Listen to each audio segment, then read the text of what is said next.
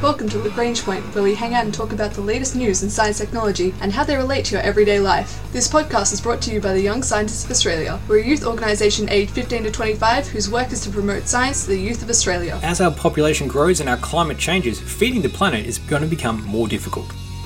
Now, as our climate is changing, knowing things like droughts ahead of time would be incredibly useful for farmers, as is knowing what crops to plant to get the best yields and how to breed better crops that are longer lasting, yield more, and are better suited to their changing environments without needing lots of pesticides. This week we look at the science of farming.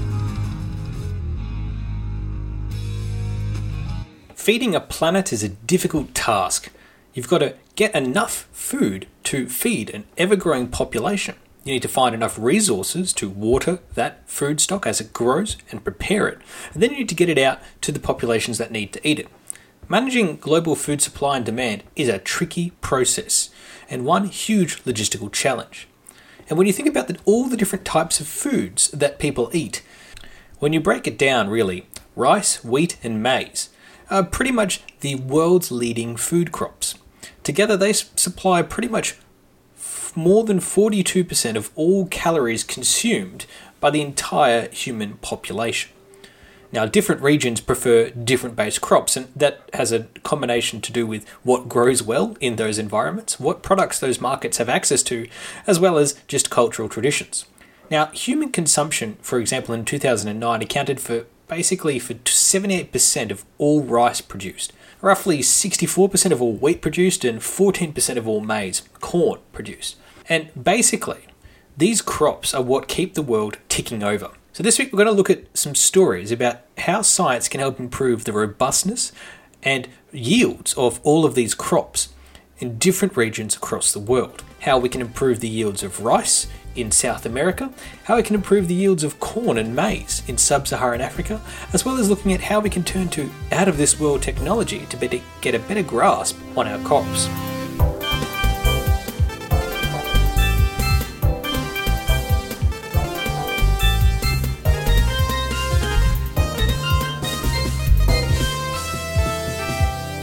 Corn is serious business, at least particularly in some regions like the United States, which produce over a third of all of the world's corn.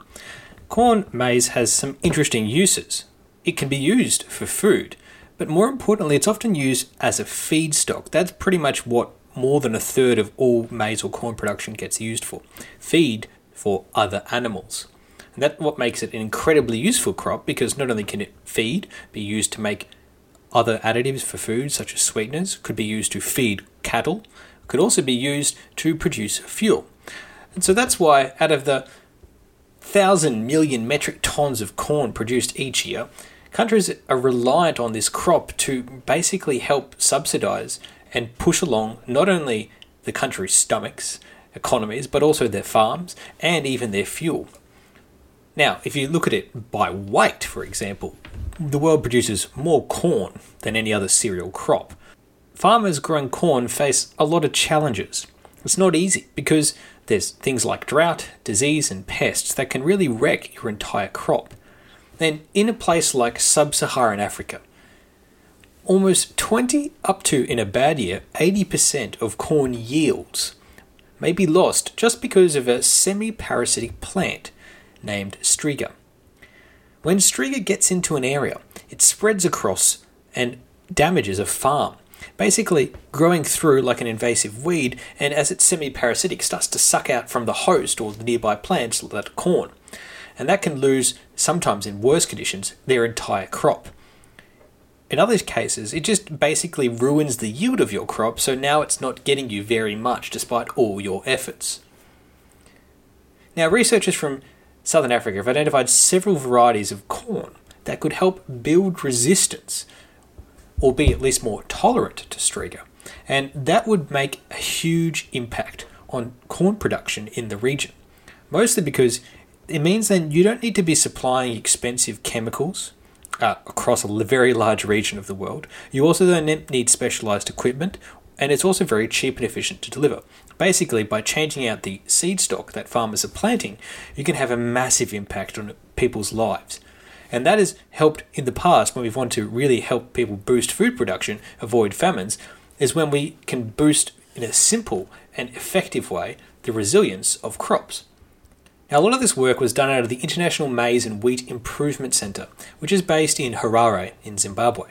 Now, one of the problems with striga is that it impacts soil that has poor fertility because the seeds can basically hang around for more than 15 years. And that's really, really damaging because even if you buy a farm or pick up an abandoned farm that had been left behind by some other farmers after their crops failed, you, you may not know what you're getting into. It could be having striga seeds lurking underneath the ground. That means you don't know, even if you could afford to dose the entire place very well with chemical fertilizers, you may not even know if you need to do that or not. Now, having a variety of corn that would be resistant to striga would be immensely great, but you also need to boost the resilience of it. And the target here is basically to rely on boosting the essential amino acids found in corn. Now, one of the challenges with using corn in particular as a base food stock for people is that it, as since it lacks these essential amino acids, it impairs growth and development. It also weakens the immune system, which if you're a struggling farmer in sub-Saharan Africa or anywhere in the world, that's not good news, especially if you're using that crop for subsistence farming, i.e. farming for survival. So if we could find a way to boost that crop, then that and improve its resilience, then it would be a two for one win. So Seti Miller and his colleagues from the Research Center in Harare have been looking at ways to boost and create a high protein variety of corn.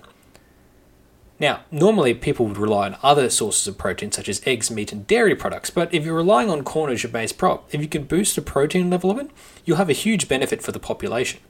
And the other side effect is it increases its resilience to the striga infectious parasitic plant.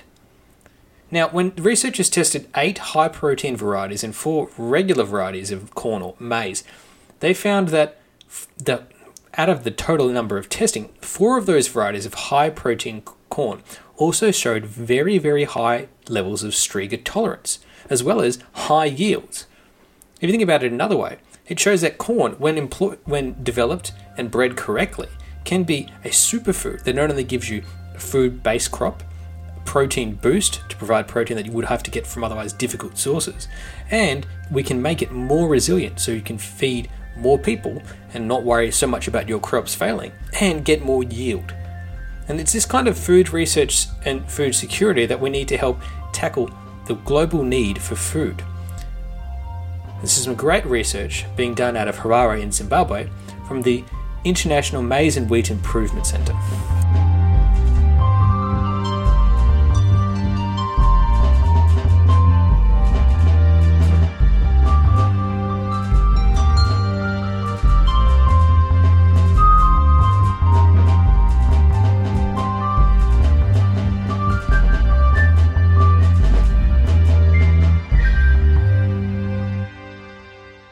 Now, another incredibly important, and just by a pure volume sense, one of the world's most populous crop is, of course, rice. And when you think of rice and production and consumption, immediately Asia springs to mind. And that's true. Asia is a hub of rice growing. The environment, particularly around the tropical regions, make it ideal for growing rice given the high water contents and swampy conditions, which is great for growing rice. But outside of Asia, no other country produces anywhere near the amount of rice as Brazil. It's the ninth largest rice producer in the world, and that's quite surprising. It's yielding about 15 million tons of rice a year. That's a multi billion dollar industry that employs hundreds of thousands of people directly, indirectly, as well as gives them a valuable food staple source.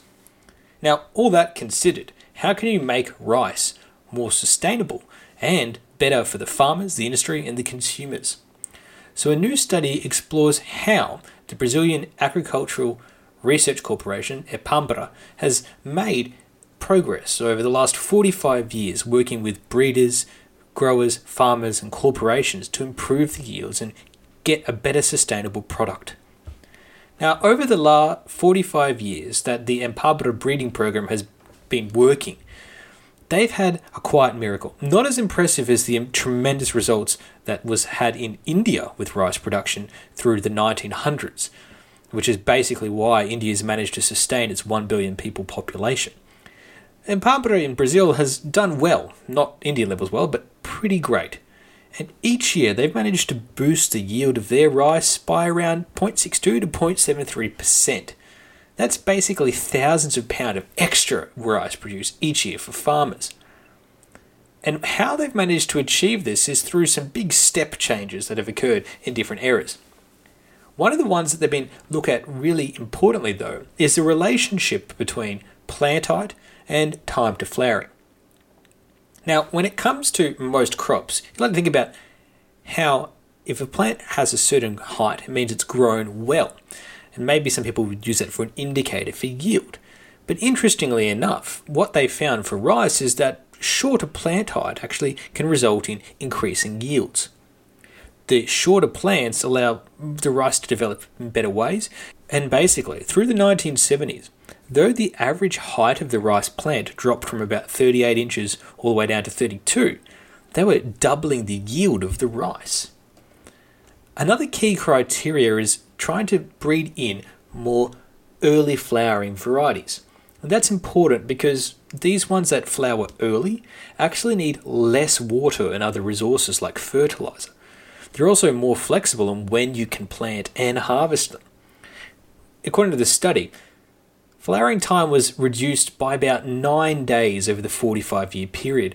Now, that doesn't seem like a lot, but in plant crop cycle generations, that's a pretty impressive result. Now, it t- takes 97 days for just half of a rice crop to flower in 1972. And now, today, they can do that in about 88 days. What that means is you get more harvests a year and you can have more flexibility when you plant it. The more times you can harvest, the more rice you can yield from your farm and the more you can produce. Now, another key area of the study, and this long term study that was done over 45 years, is that you can actually get better results or better yields in an unconventional way. Normally, you'd think that if you let a plant mature in the ground for longer, you get a better yield out of it, it has more time to grow and develop.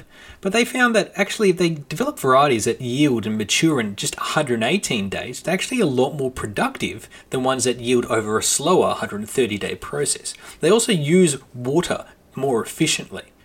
And that's incredibly important when you think about how much of the 70% of rice grown in Brazil is irrigated, in particular in areas like the Rio Grande do Sul. And that's very important when it comes to sustainability. Well, if you can get rice that uses less water, is more yield from a less growing time, and with it grows less amounts, shorter height crops, then what you end up with is a much more sustainable crop as well. And that's very, very important. It makes it more robust against things like drought, which will become more common in a changing climate. Now, plant breeding is a long term process, and that's why this study over 45 years can show you just how much impact you can have from small tweaks here and there. Shaving off one or two days doesn't seem that impressive, but in terms of agricultural output and feeding a planet, these kind of savings are very, very important. Now, this study, published in the American Society of Agronomy, done out of Brazil, Agriculture Research Corporation, EPAMBRA, it just goes to show the benefits that we can have for our environment as well as for our planet by smarter plant breeding.